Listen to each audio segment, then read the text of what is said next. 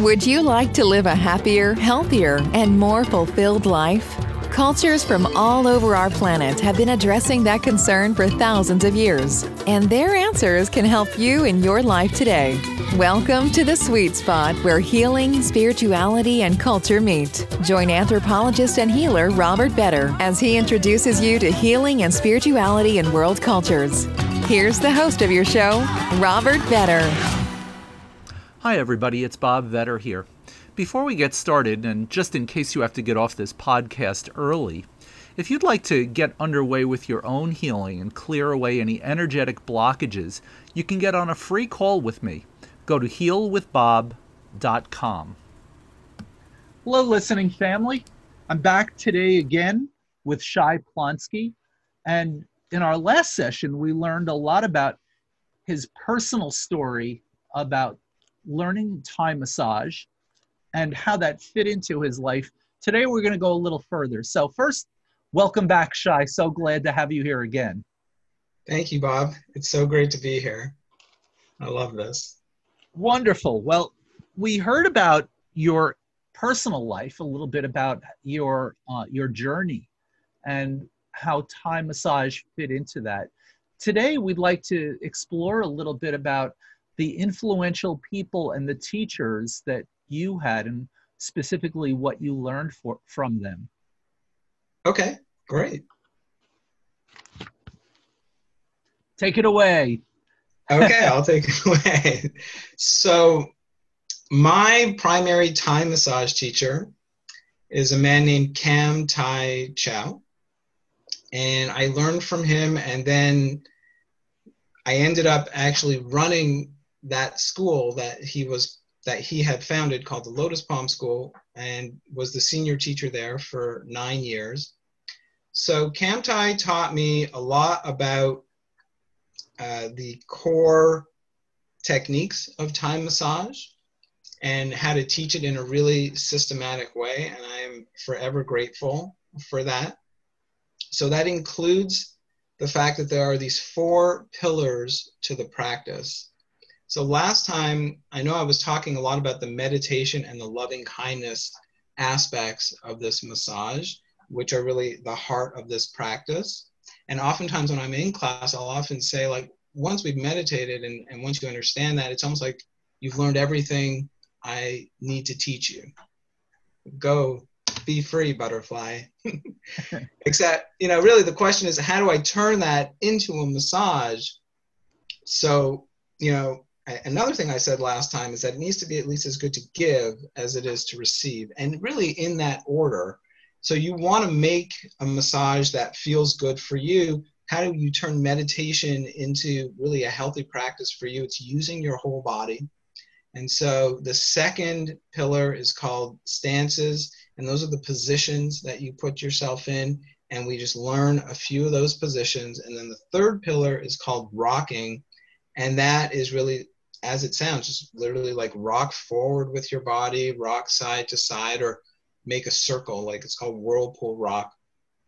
And so those help to really ensure that you position yourself where you feel stable, where you can use your whole body and work from your core and make it feel effortless. So that finally, the fourth pillar is all about touch. So Kam Thye gifted me that understanding. And then when you have that foundation, you can learn pretty much anything and you can learn things really quickly. And I love that when I teach a Thai massage course, I can take someone who's never massaged anyone and in a full weekend, for example, I can teach them how to do already a 60 or a 70 minute massage. And a big part of that is understanding these four pillars. And I teach you really how to become your own teacher so that as you go forward, you really, from the inside, get the answers to a lot of your questions that you may have.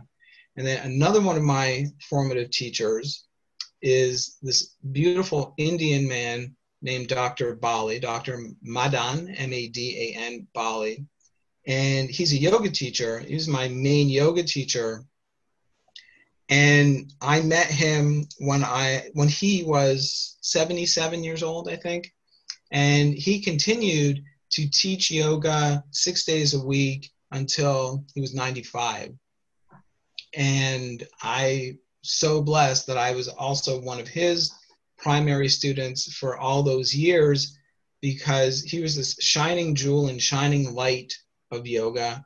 He also really helped me to witness, and it's so obvious that if you take care of yourself in a certain kind of way, then you don't have to, you know, your body doesn't have to break down, your mind doesn't have to break down in the ways that we are often uh, accustomed to in the West. That, you know, until he was 95, literally doing what he loved to do and being the shining jewel of yoga and life and living well. And so, really, I took a lot of what he taught me about yoga, about being a silent witness, about getting to know yourself from the inside out, and incorporating that also into how I teach Thai massage. So, at the start of my career, I was really gifted to have both of these seminal people in my life. And then over time, you know, you grow, started a family.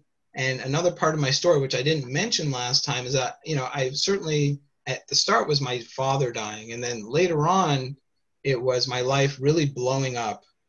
and I, you know, I basically got into a situation where my ex and I decided we couldn't be together anymore, but we were also from different countries. So I had to move to a new country where I didn't really have, you know, the work visa yet and all these kinds of things and figuring out like getting over the pain and the agony of a breakup and financially I was at a low point and didn't really have a place to live.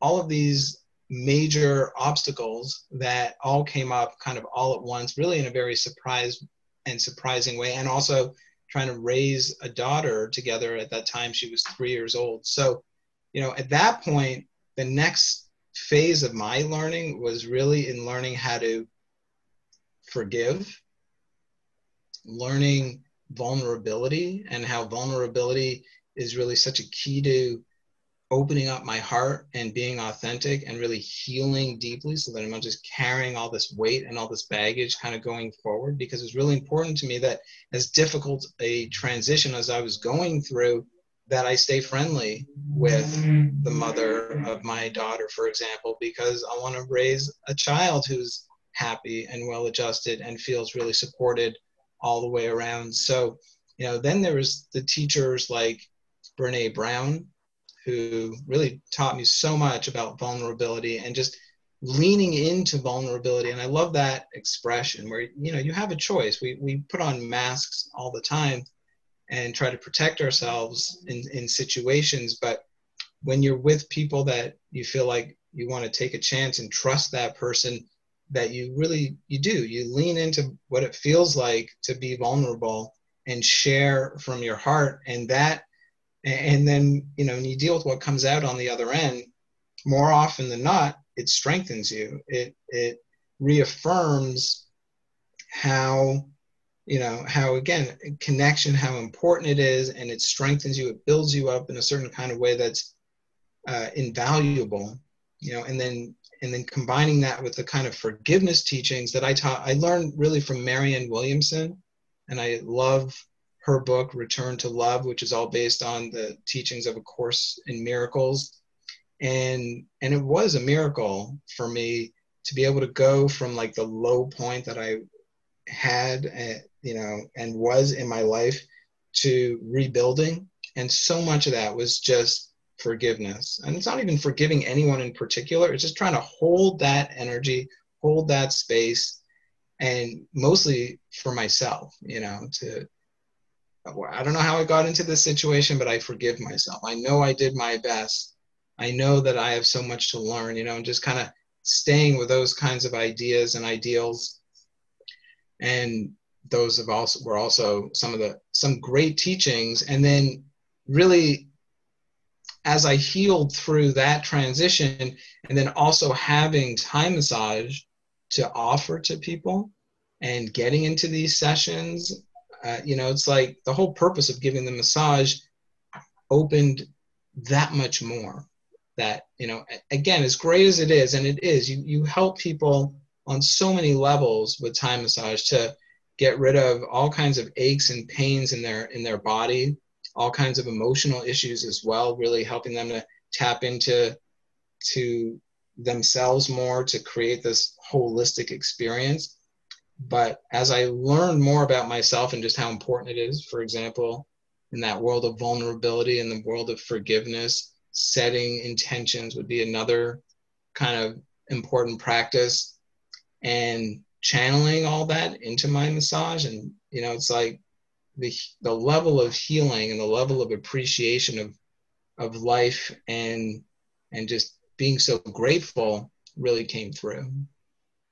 So i'm curious about the the three things that you just mentioned um, which were um, forgiveness and s- setting intention well two things forgiveness and setting intention uh, setting intentions.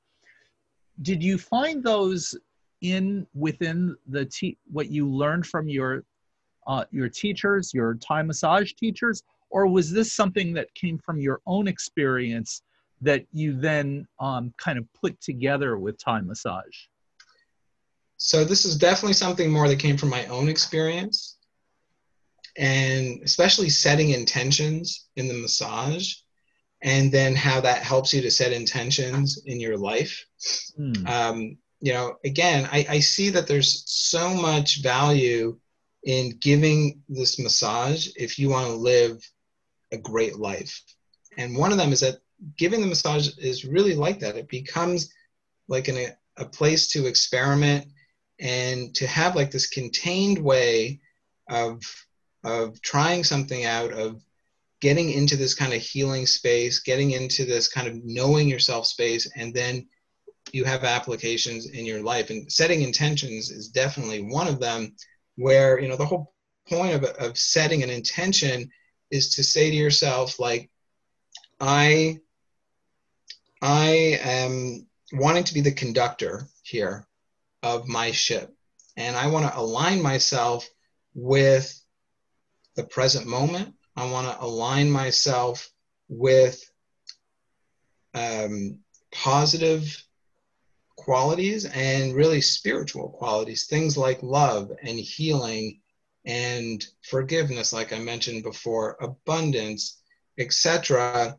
And if I put my mind there, then I'm inviting that in. So in a massage, that's what you're doing. You're at the start of your massage, for example, you would start, let's say, with your hands together, not even touching that person yet. You're just breathing and you set an intention that says like okay i want to invite in healing into this massage and it could be something specific like healing your shoulder or healing your back or whatever it may be and let me be a, a vehicle for healing so that as you then give the massage ideas come to you that support that intention. And then as you go through the massage you know we often our mind is going to get distracted. But because you're doing this train this intention work you keep coming back to your intention to go deeper in the whole quality of what you can offer up in the massage. And again that's this container this small way of, of working with intentions. And i say small because then you have like your whole life i'm trying to be a great father i'm trying to build a business. I'm trying to have a great relationship. I'm trying to just live the best life I can. And we're so often in this way that we sabotage ourselves without even realizing it when we start to have doubts about ourselves. And it's like those thoughts just kind of take over and they get in the way, you know? So when you when you've already been setting intentions as a practice in the massage, you realize like, oh, that same way that helped me give a better massage that helped me to really get great ideas about what I was going to do to massage that person that got this feedback back to me that said like wow i feel so good. This was like the greatest experience of my life. Well hey let's take that and just use that in our life. Now and, what about if if i am the the receiver if i'm the person receiving a massage what would be an example of the way that i would put my intentionality into it and i'm thinking for our our listeners you know some of whom probably get a massage on a regular basis. So, how can I make my experience of receiving massage more um, meaningful and more effective through this intention setting? Well, I love that question. And I think, you know, I mentioned at the beginning uh, that before you even touch, you set an intention. But if you have a client that you know is open to this kind of conversation, well, that can be guided for one thing, where you can absolutely invite your client to set their own intention or to set like a joint intention together at the start of the massage. Uh, you can talk about what you're experiencing at different times of the massage.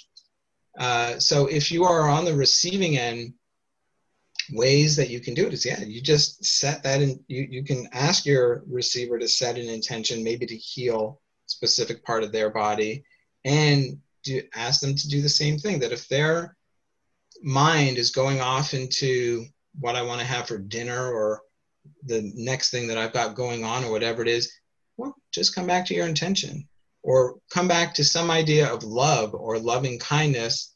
And that's going to help you to, again, become more of a vehicle for healing that's going to happen in your body. Hmm.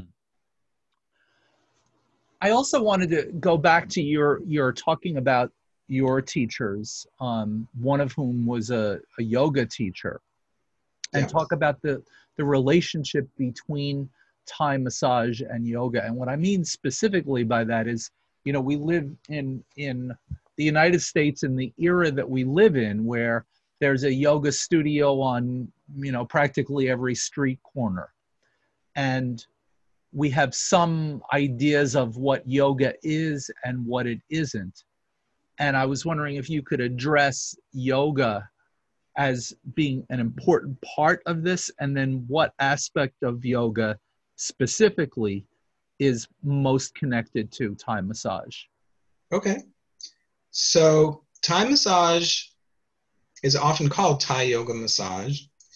And the origins of Thai massage are actually in India.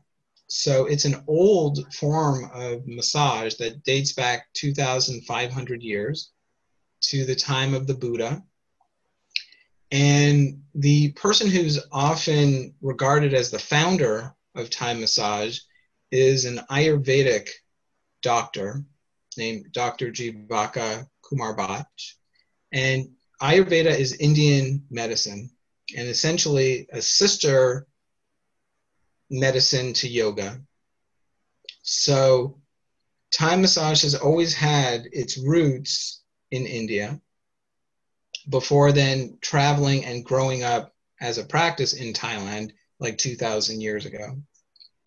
And when you see Thai massage practiced, you'll see, and, and to receive it as well, when you receive a Thai massage, uh, very often there is putting people in yoga postures. Something like a forward bend is very common. Something like a, a back bend, like the cobra that we talk about in, in yoga, is very common. Um, and then any number of other moves. So when you look at it, it really almost looks like that asana kind of yoga dance could be part of it. However, I, I, mentioned it before that it's really highly customized as well. So, you know, if you are someone, by the way, who's listening, you're like, well, that's too much of a, you know, that I'm not really flexible. That's okay. Everybody can move and be stretched to some degree. And the role of the person giving is to just find your comfortable limit and test that out with you and work with you on that. Um, but for me, yoga, you know, why yoga is so valuable is because of, you know, literally yoga means to unite. It's a union, and you're connecting with that spirit, God, whatever it may be.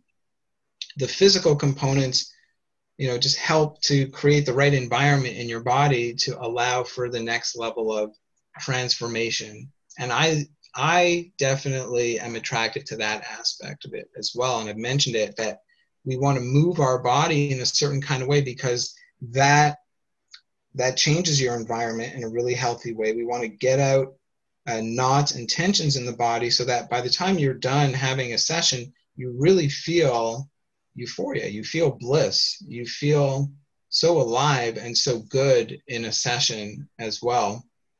And that's also how I practice from the from the giving point of view as well that I want to move my body in really healthy ways. I want to feel that kind of connection with some kind of loving spirit and then give a session from that place and then that helps me to grow further into that evolution of myself. Beautiful shai. I think that's a good place to end because uh, in our next session we're going to move into the way that you are teaching now the work that you're doing now and exactly how you put all of this together in your own unique way. And it's a fascinating story really really beautiful. So thank you for being here for part two oh thank you so much bob I, I love it. Thank you for the opportunity to share here. And thank you folks for listening. I hope you enjoyed today's show. If you're a very spiritual person who just needs a little help clearing away what's been holding you back through some relatively quick healing techniques get on my calendar for a free call. Go to healwithbob.com. This has been Healing and Spirituality in World Cultures with Robert Vetter. Thanks for listening. Please rate, subscribe, and share with everyone you know who might benefit from these messages. Until next time, remember be kind and loving to yourself and others. Together, we can heal ourselves and help build a better world.